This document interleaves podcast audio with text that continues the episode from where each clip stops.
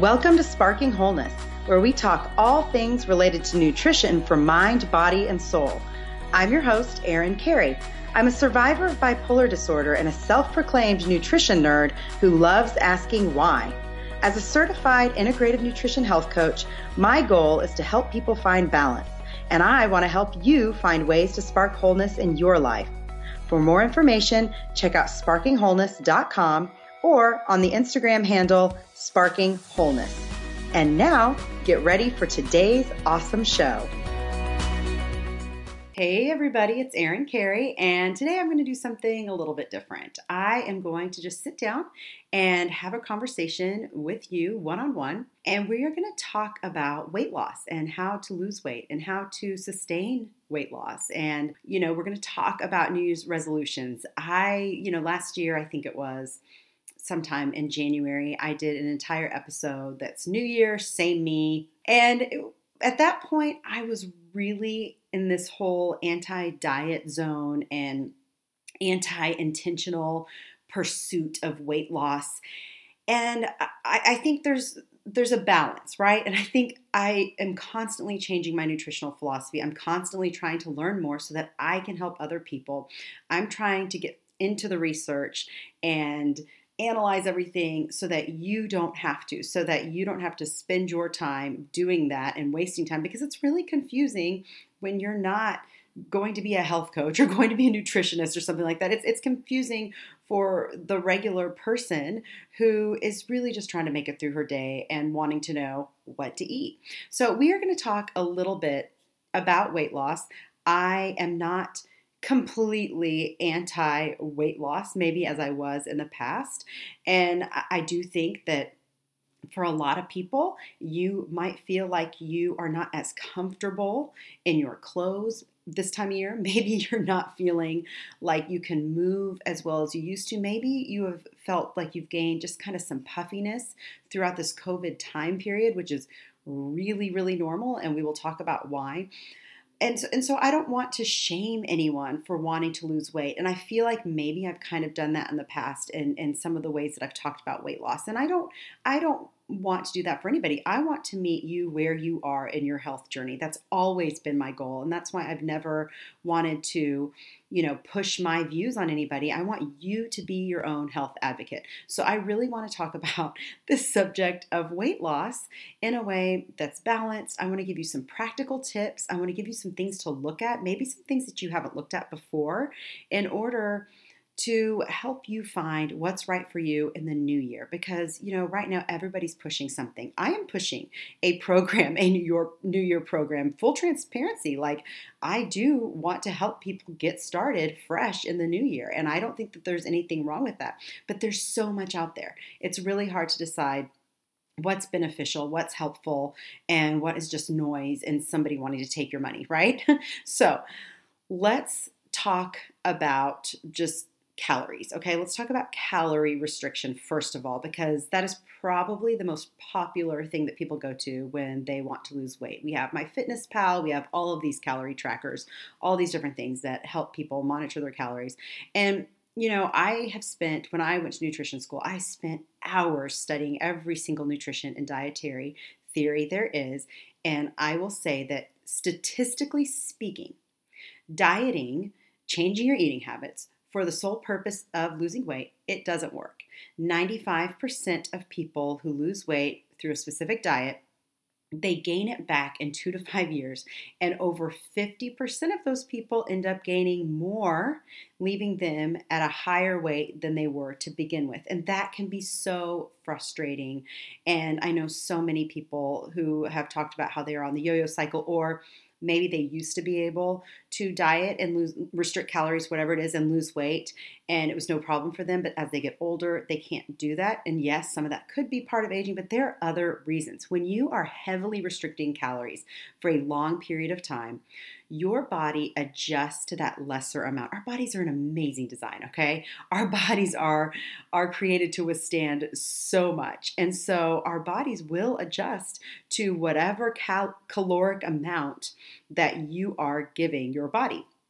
so that when you do regain the weight, and again, 95% of people do, you must continue to consume this smaller amount of calories to maintain the heavier weight that you started with.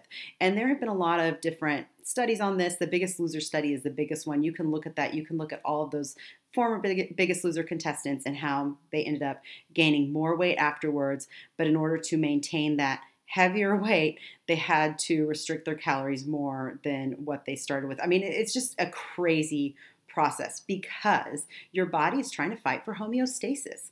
And so you're you have a set point weight. We all have a set point weight, but that set point weight is always going to creep up if your body senses that there is famine, that there's restriction, and when I'm talking about caloric restriction, I'm talking about really low calories. And that is something we've been told to do for a really long time.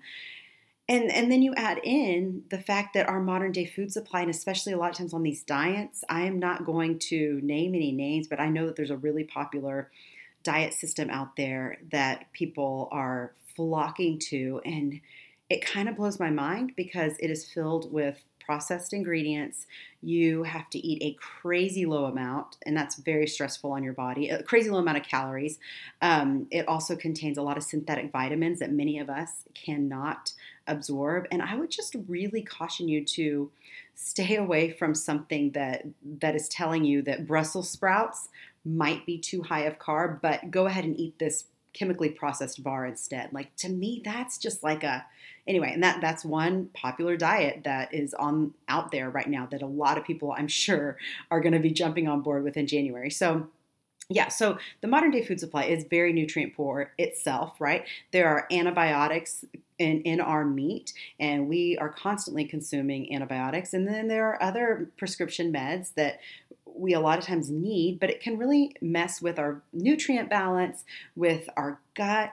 And then you top it all off with we are living stressed out, fast paced lives, more so, I think, than ever before, where it's just chronic low grade stress over time. And it really seems like the odds are against us. And it's even harder. Remember that word homeostasis, our body's trying to find balance? It is really harder. It gets harder to do that and it doesn't feel very fair. So, um, if you're sitting here th- thinking, like, then what am I supposed to do? I want you to stop and thank your ancestors for your ability to store fat. Because guess what? If it wasn't for them and their fat storing capabilities, you wouldn't be here to complain about your metabolism. Our bodies don't know the difference between a diet or a famine. And so again, if you're heavily restricting, if you're do that doing that new popular diet that's crazy low calorie and all of this like prepackaged processed food, your body's going, "Oh my gosh, when am I ever going to eat real food again?" I don't know. So let me hold on to this weight, right? Thank your ancestors for that. Good job, ancestors, for staying alive and giving me this ability to keep putting on that weight. Um, and, and then here's the other thing. Here's the other side to things I, I really want to make sure that we are keeping a level head about there are so many people that are at a now i'm putting this in air quotes you can't see me but i'm putting in air quotes they're at an acceptable weight according to society standards but they have a ton of issues going on that get overlooked because they seem healthy on the outside or their doctors look at their weight and they're like ah your bmi is okay. But i've talked to so many people who suffer from thyroid other autoimmune disorders maybe something like ibs and those things can go unchecked until it's way too late and they're really suffering because from the outside they look fine. We really can't determine what anybody's health is actually like just from looking at them on the outside. So I think it's really time to rethink the idea of weight and health and dieting. And so my approach is not a very traditional one according to, you know, the last 50, 60 years of nutrition. Uh, but it really is about restoring balance in a way that is often overlooked, but it's more of an ancestral approach of going back to the beginning before we started intentionally dieting and before we started messing with this homeostasis. So, let me remind you that even though I work with clients and I do have my own programs and I do have supplement brands that I promote, just remember there are no one size fits all solutions for weight loss. If anybody tells you that, run. If anybody says that they have the solution, run. If you ever hear me say that, call me out on it because I, I don't think that that is the case. And we all respond differently to our internal and our external environment. So with that being said, let's do a quick breakdown about fat, right? The the kind that we store on our bodies, the kind that people want to lose. Let's talk about that.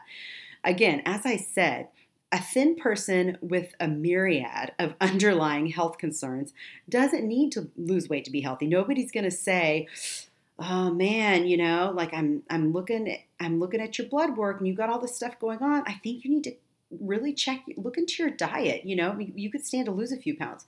Nobody says that to a thin person who has health issues. So why is that the first suggestion for a larger person when they go in for a checkup? Even if in some cases their overall health could be better than the thin person.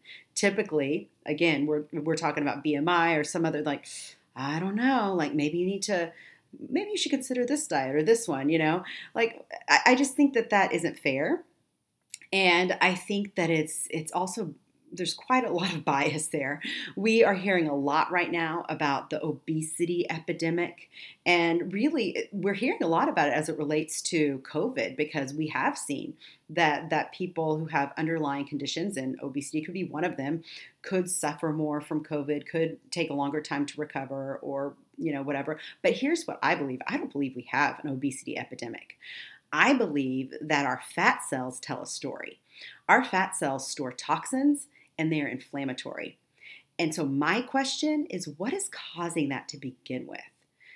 A lot of times we talk about stress, right? Stress, trauma, that can majorly affect the way we store our weight, the way we gain weight, the way we fail to lose weight. We've got lots of commonly prescribed over the counter medications that people are taking.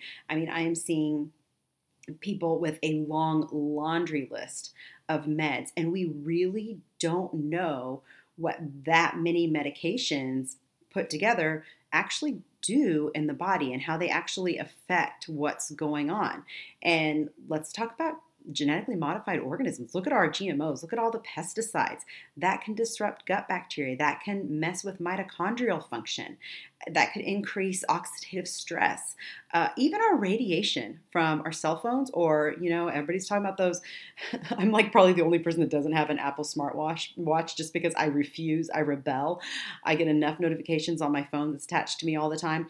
But that radiation can really negatively impact our cell membranes, which ne- negatively impacts our mitochondria. And if you have cells that are not healthy, there is nothing else in your body that is going to be healthy. And so we need to look at all that. We need to look at all that as a whole. And again, a lot of those triggers, those things can disturb you, bother you, whether you're eating a healthy diet or not. So it's not always about the food that we eat. There are all sorts of other things going on in our external and our internal environment. So for some people, it's not a question, uh, or it's not, it's not a um, the whole idea of obesity isn't a diagnosis, right? The question is, where are you storing your toxins? Are you storing them in your fat cells? And what's causing that? What is, what is causing that happen? What is what is causing that to happen? What is causing that overall toxicity in your body. And so let's talk about the two different types of fat. We've got subcutaneous fat and we have visceral fat. The subcutaneous fat, that's the outer layer that you can pinch and that you can see. And right now, like I'm, I'm pinching my mine right now as I'm talking to you because I've got plenty. We all have. But that's really not the kind of fat that's so dangerous for our overall health. The internal visceral fat it, that surrounds major organs that causes all sorts of long term damage, and sometimes it's referred to as skinny fat, that's kind of uh, something we need to be looking out for. There was actually a 2015 study, and it found that people with a lot of visceral fat, that internal kind, were in far more danger than when they don't have the subcutaneous fat. So that means that those people who are, quote, skinny fat, who look skinny and fit on the outside, might actually be in more danger of an early death or chronic disease than those who do have more external fat. So, you know, again, we want to look at things from a balanced perspective. And I know that some of this is really hard to understand, and you might want to like in your head go, nah, that's not true, Erin. I'm not tracking with you. And that's okay too. Um, and I like, and I'm not using this to say, let's just eat whatever we want then and go crazy and let's get a lot of fat because it protects us. Because once again, we really want to be concerned with this visceral fat, this internal fat that's dangerous. And we want to know how that's developed. What's interesting about visceral fat is the number one contributor to visceral fat storage is, are you ready for it? Stress. Stress causes inflammation, and that causes a host of issues, whether you weigh 120 pounds, which I haven't weighed since about eighth grade, or 180 pounds, okay? So, like, if you have inflammation because you are chronically stressed, that's going to affect this internal fat that you can't see on the outside. So, like I said before, it's so easy to make this whole obesity epidemic a scapegoat. We can see obesity, we can see that people are getting larger in the last you know 30 years or so we can we can also see the obvious people have more access to food than ever before and we've got all sorts of cheap, flavorful options that are not as nutrient dense as the food that people consumed a long time ago, and, which is great. Again, it's convenient, but we really need to up our nutrient density because a lot of these cheap processed packaged foods are going to be a little bit more inflammatory to us and it's going to contribute to that overall stress that's going on in our bodies it's a logical conclusion if you just look at the outside that obesity is the problem. And if we lose weight, we will be healthier. But again, talking about that visceral subcutaneous fat, that changes the game. It really levels the playing field. A thin person needs to be as mindful of their health habits as a larger person because both can be at risk for major issues if left untreated. And there are plenty of reasons why some people struggle with their weight and some people don't. It really isn't a matter of calories in, calories out. And again, people are, yeah, sure, there are people that are eating more than they used to, like back in the old days. But that's not it. That's not the only factor. It isn't a matter of like willpower versus laziness. That's not the only factor either. That one really drives me crazy. Well, they are a disciplined eater. I wish I could be so disciplined with my eating. No, that's not what it's about either. Even if, think about this, even if we all ate the same food every day for a year, it's going to show up differently on each person. That is really important to understand because of all of the other factors that aren't affected by food we know by now that simply cutting calories is not the solution. And so our body doesn't know the difference between famine and diet. Your body wants to protect you and maintain homeostasis. So if your body senses that you're going to be doing a whole bunch of restricting right now for your New Year's resolution and I'm going to cut to X amount of calories, your body's going to go, "Oh dang, I don't want to starve again. I better hold on to fat for the next famine." And remember, a body in stress will not digest. If your body is in a stress state, it will impact digestion and how you use your food. And not all calories are created equal. So, even if you are going to restrict your calories in a massive way and you're like, hey, Erin, I hear what you're saying, but this has worked for me in the past and I'm still to do it. And I'm like, okay, you do what you want to do. Well, you can choose to eat 100 calories worth of pretzels or 100 calories worth of vegetables your body's not going to use pretzels the same way it uses the vegetables. The fiber in the vegetables nourish gut bacteria, and those phytonutrients do wonderful things for trans- neurotransmitters and brain health. The pretzels, what are they going to do? They're going to convert to glucose, and that might impact blood sugar in a negative way and impact where that glucose is stored or you, how it's used for years we've been lied to that fat remember fat was the enemy and that we should fuel up on cereal and bread because it's lower calorie there's less fat but really that's actually caused more issues when it comes to blood sugar and mental health and so all calories are not equal. I mean, are, cal, you know, like 100 calories of pretzels, 100 calories of vegetables, your body's going to use it in a very different way. And so if you're saying you're going to go low calorie, and you want to decrease what you're eating, I don't know if it's so much the amount or or the quality is maybe something you should be focusing on more. Not necessarily quantity, but the quality. What kind of food are you eating? Because that's really going to make a bigger difference than just saying I'm going to eat instead of eating five pieces of pizza, I'm going to eat one. Okay, well, what's what's something else that's packed with a little bit more nutrients that you can eat? Not that there's anything morally wrong with pizza. There's not. Sometimes, you know, you you have pizza and that's life going back to we don't want to be so stressed out or so fixated on a diet plan because we don't want to lose our ability to trust our body and trust what our body needs for nourishment because that's the other thing anytime you go on a plan with a do or don't list of food all of your faith goes into that plan or that system and there's another popular diet that's out there and they're like oh no it's not a diet it's a lifestyle. If you hear that that to me that's also something that i'm like eh, I, am not quite sure about that. But um, it, it's i'm not going to say what it is again but there are these cute little portion control containers right? Like so there's you have this one little container that's like for your vegetables and there's one container that's for your carbs and one container and it's a really great idea actually and it's a good way to visualize what you're eating and and I like the idea of making sure that you're including a fat and a vegetable and a protein. I think that's great. But what if what if I had a busier day, I had a lot going on, and I actually want more food? What if I'm still hungry? What if I maybe I, I want to have a meal and not have a, carb that's a grain. Maybe I want to have vegetables for my carbs. Like every day requires a different energy expenditure. Your time of month, where you are in your menstrual cycle, if you're a female, that requires a different energy expenditure. And so we really need to be able to trust our bodies and respond accordingly with our food and not just depend on this is the set amount, going back to calories and numbers. And that's just exhausting. So, some days, depending on my level of exercise, my busyness, my stress, some days I'm hungrier than other days. I can't allow this little plastic box to determine the amount of food that my unique body needs. We can disrupt our hunger hormones, and that's a whole other issue.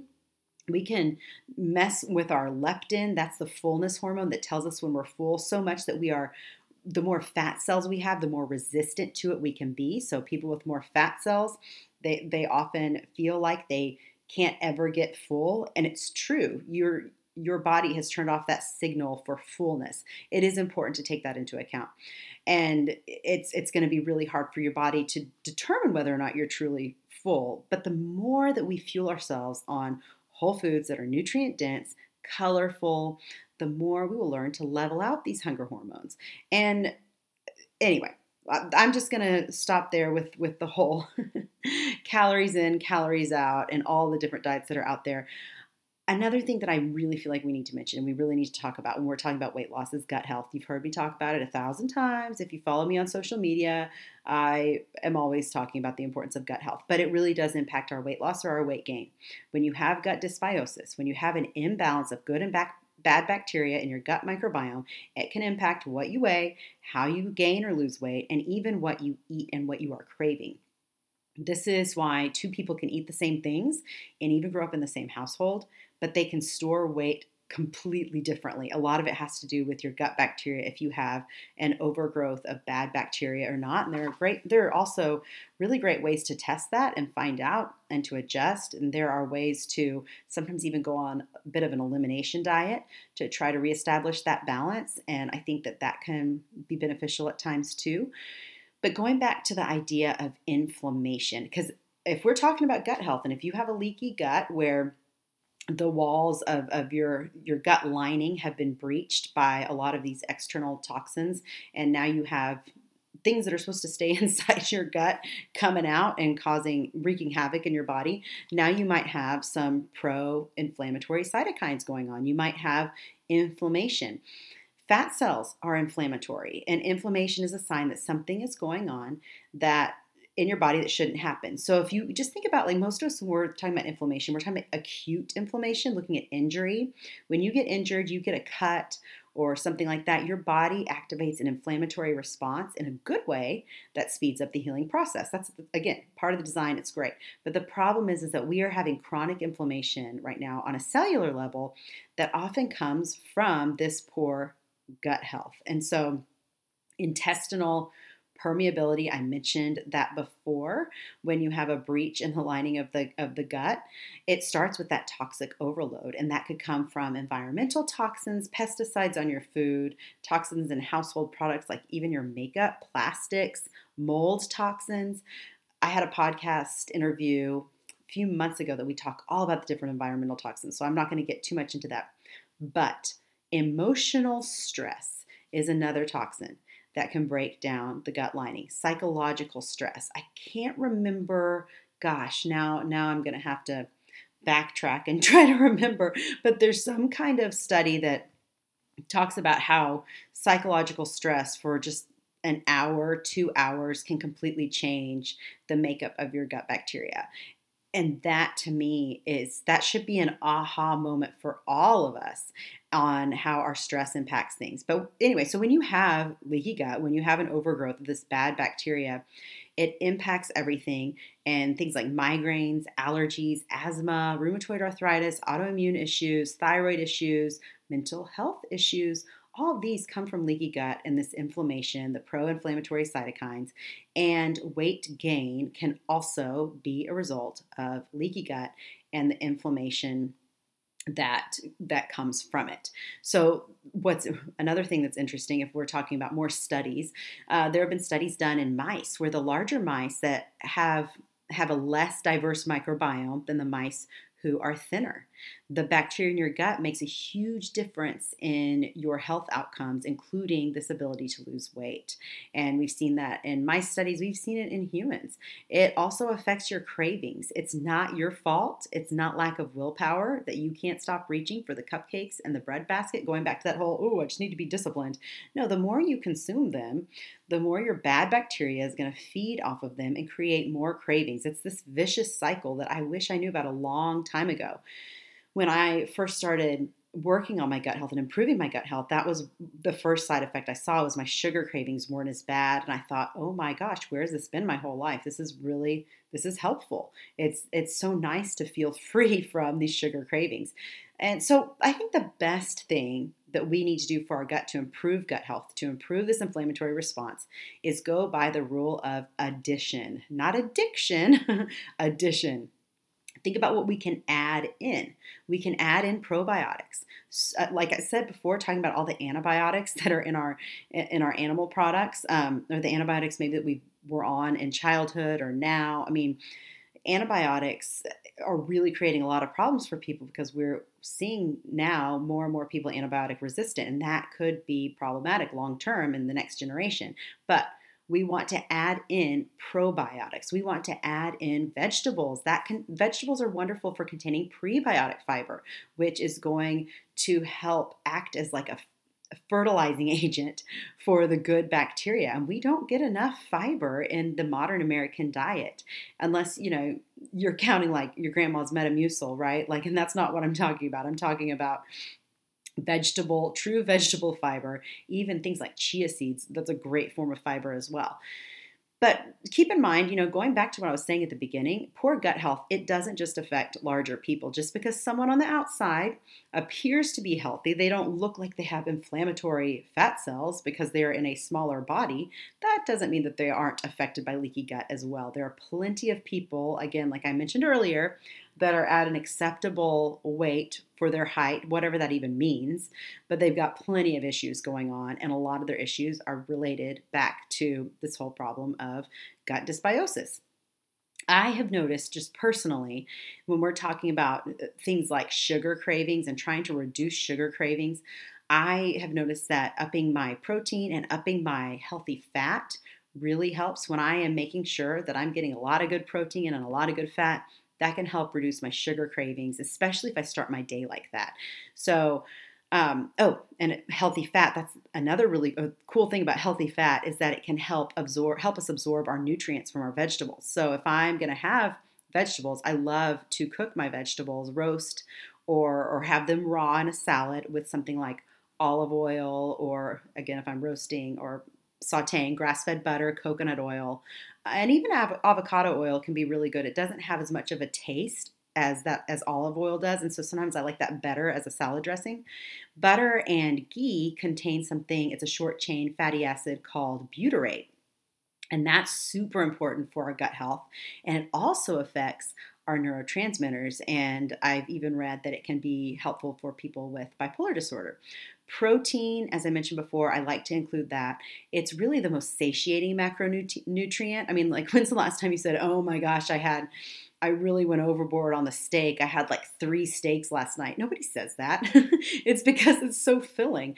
And so that also can really help cut cravings for excess carbs, processed carbs, and sugar.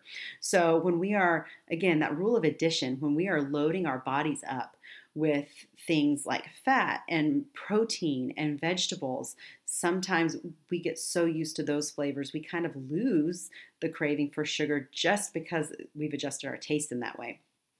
All right, so because stress impacts our gut bacteria, it is really, really important to check in with yourself. If you find yourself consistently craving sugar and carbs, to see if you're using them as a coping mechanism. I am all about food freedom, and I really want people to find the food that makes them feel their best. And like I said, that's going to be different for everyone. But sometimes we reach for sugar because it is stimulating a dopamine response in our body when we're having a hard time dealing with unpleasant emotions. So, when you're reaching for something sweet, ask yourself what you're really wanting. And that's when I kind of do a heart check. And that's heart is an acronym, and that stands for Are you hurting? Are you exhausted? Are you angry? Are you resentful? Are you tense? I mean, I think we've all probably experienced all of those at some point this year. I can guarantee it. But if so, maybe process through those emotions and figure out what's going on internally before you reach for the bag of chips or the box of cookies. I mean, I'm fine with, you know, cookies. Just like again, there's nothing morally wrong with these things, but if we're using anything whether it's food or alcohol or shopping or, you know, if we're using anything as a coping mechanism because we don't want to deal with unpleasant emotions, we need to check in on ourselves on that because that stress about whatever it is that's going on as I said in the beginning, is really going to do a number on your health.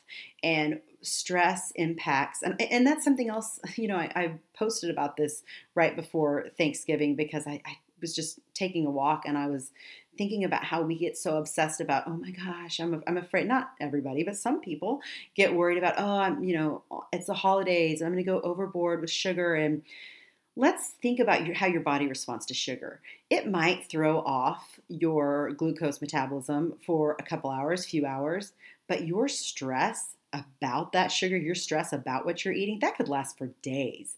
And that could really throw off the way your body is digesting and the way that your body is internally dealing with your food far more in, in a far more negative way than if you just have sugar at one point. So that, that's something to think about too. Like what's really going to be giving you more of a negative long term impact? A piece of pie or your stress about that piece of pie and how you try to make up for it days later and exercising and eating clean and doing a detox and the cabbage soup diet which I used to do all the time after the holidays. And now like actually the other day I was craving cabbage soup because it just sounded good to me but I used to do it almost as a punishment. And that is stressful. We don't want to be punishing our bodies. That is going to just make that stress response stronger. And so I am not opposed to elimination diets on a short term basis, or if you felt like you've had a whole period of of eating crazy and you just kind of want to balance things out like I don't think there's really going back to what I said in the beginning. I think I've been really hard on some diets and some things. Like I've I've been real down on Whole 30 for a while because I do think it's a little extreme.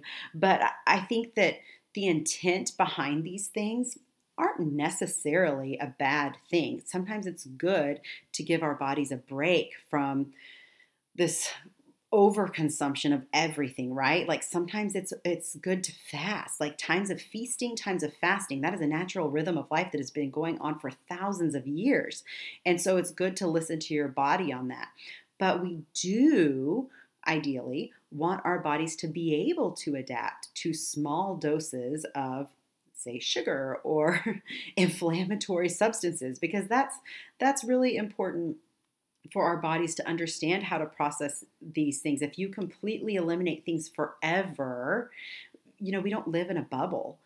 There's there's going to be a toxin sneaking in somewhere. And so I think just finding that balance is really important.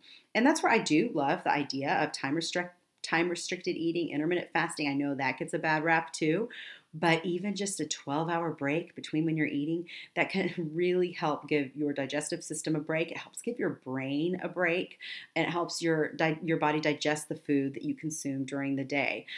So, other things when we're talking about weight loss or weight gain, something else to factor in with weight gain, look at genetics. Look at look at what people people's sizes are around you, you know, or your parents' ability to lose or gain weight. Look at medications. I talked about that before. History of medications.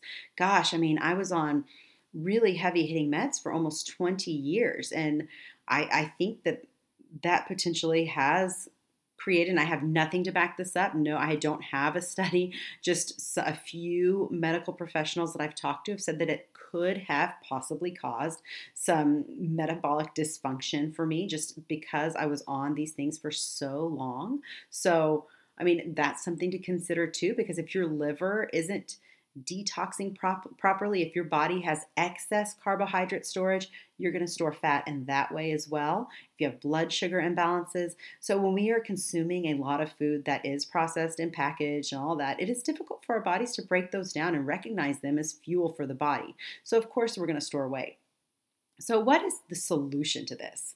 And, and again, I, I, want us to look at weight gain as a symptom and not just like an issue is itself like what's actually going on? And you and so when we're looking at a solution the one thing i can say is find what works for you and look at those underlying factors that i just discussed. Are you eating enough food? Are you restricting too much? Are you putting your body in famine mode or do you have a history of disordered eating? That could be real problematic. Are you exposing yourself to a lot of environmental toxins? How many vegetables are you eating in a day? Or are you? Are you depending on processed packaged bars? Are you falling for some quick fix diet that is not offering you real unprocessed whole foods the way that your body was designed to eat them? How are you managing your stress? That's the big, oh my gosh, if I I, I, have done a whole. I was gonna say if I if I could do a whole podcast episode on stress, hey, I've done that before. Go look back and find it because I think that that's so important. We want to do things that support our body's health for a lifetime, not some short term quick fix that's not going to last.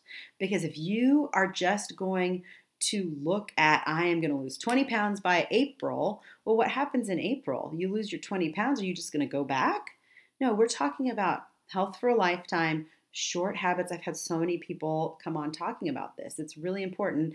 And this is again why my approach, as I said, I, I go a little rogue, why my approach to weight loss is different. I want to look at why you are gaining weight. What is triggering that? Where can we limit your internal and your external stressors? The worst thing that we can do is look at someone who's overweight and assume they're lazy, they don't have willpower, and eh, what's even worse than that? No, no, no. That's not the worst thing. The worst thing is you looking at yourself that way. Because I want to free you up from that way of thinking. That is not even true. That is a lie from the pit of hell. And I want you to push that outside of your head.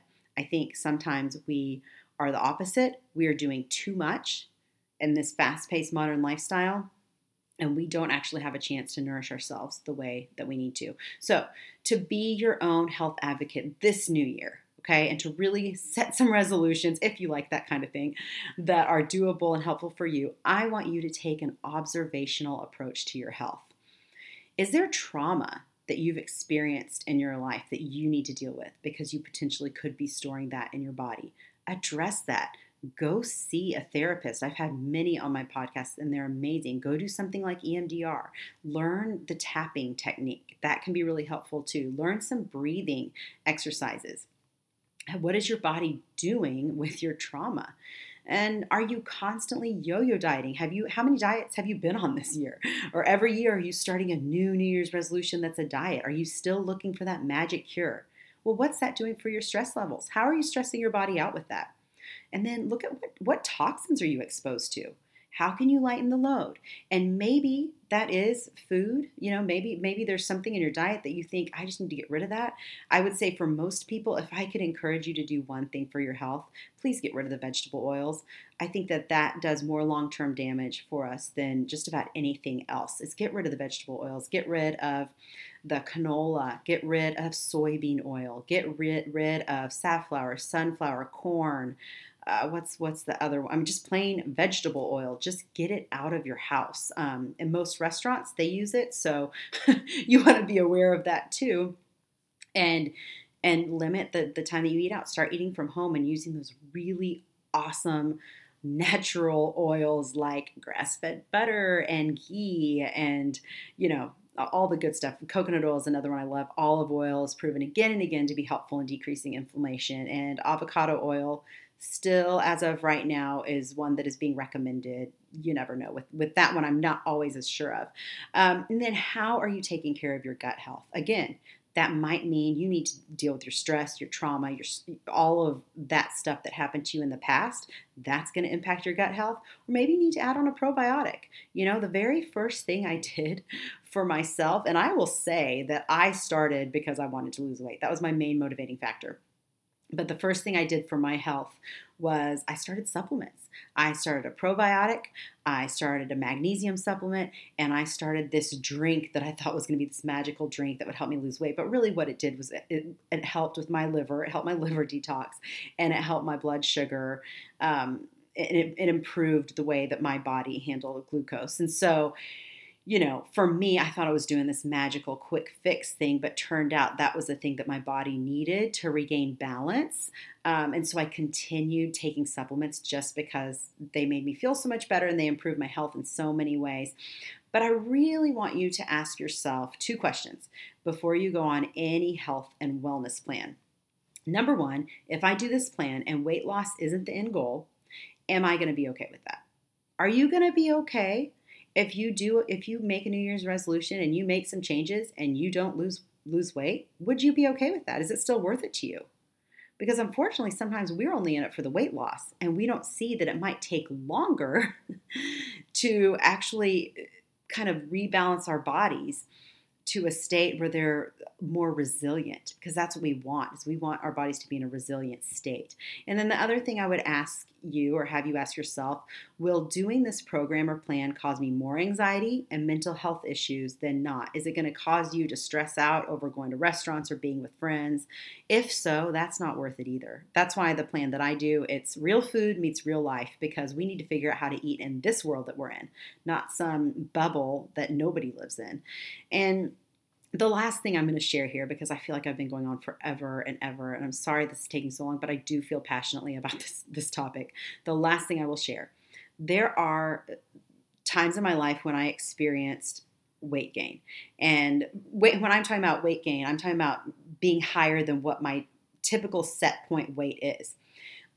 But those times, it was my body telling me that something was off. It was either a reaction to a medication I was taking, a reaction to an internal or external stress or hormone imbalance, or it was a result of toxicity, or again, going back to gut health, which is kind of tied in with all those things. When I feed my body, nutrient dense foods, when I take the supplements I mentioned before to restore what my body doesn't get or absorb from food, when I am moving my body, when I'm sweating out toxins, when I'm learning to manage my stress, my weight does find its set point. Is it always is it the weight that I think it should be? And guys, and that's another thing. We got to we got to readjust our expectations because my body's been through a lot and I am so proud of it for holding up the way it has. And I have been searching for that goal weight for let's see, probably 30 years now. Not necessarily weight, but this this size that I think I should be. And I'm learning after three decades of this to accept that my body is doing the best it can to level out the toxicity, to hold itself up in this crazy world. And I don't think the goal is ever to be perfect health. We're not going to find perfect health, but we can do the best we can with what we have. And so, again, just thank your body. Thank your body for holding itself up for this long because there's there's a lot being thrown at us right now. And they're like again i mentioned all those toxins. It's kind of overwhelming. So you're doing such a great job. And i recently developed a mantra for myself. I'm going to share it with you. You are just the right size for the eternity sized mission god has planned for you. I really believe that. I don't want my weight or the weight that i want to be to hold me back from doing the things I need to do today. I don't want my stress about my weight to negatively impact my health. I can make the choices that I need to make to feel nourished and well.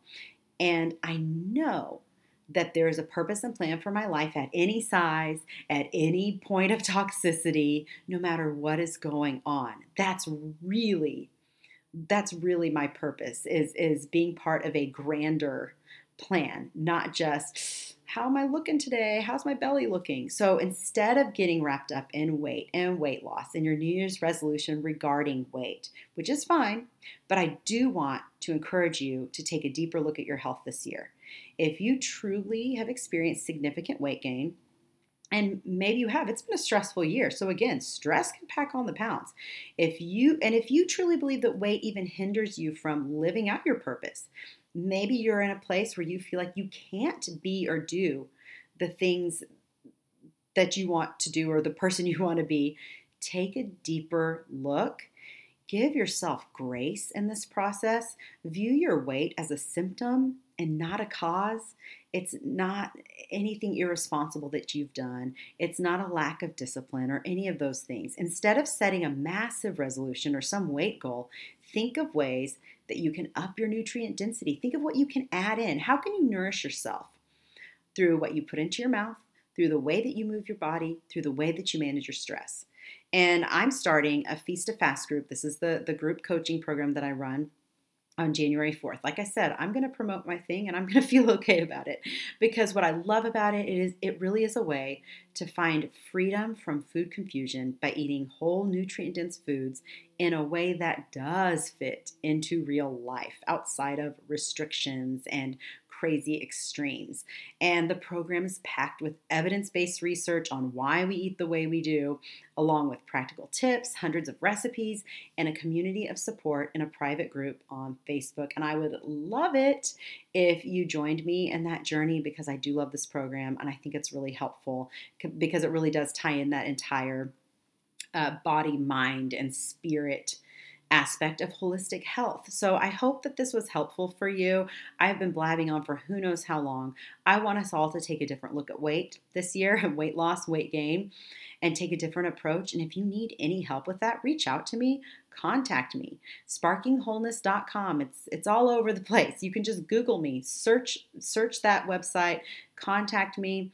I, I, would love to help you out and help you find freedom from this. And if weight loss is a goal, I'd love to help support you in that as well. Again, I am not like this extreme anti weight loss person. I want you to find healthy in, in a way that, that is workable, doable for you. So that's all I have. And you have a wonderful day, and I will catch you guys next time.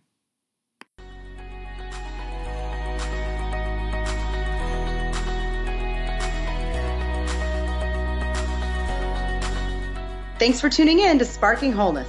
For more on all things related to nutrition for mind, body, and soul, check out my website, sparkingwholeness.com. Don't forget to be kind and subscribe to this show wherever you listen to podcasts. And to be really kind, you can leave a nice review. I like those.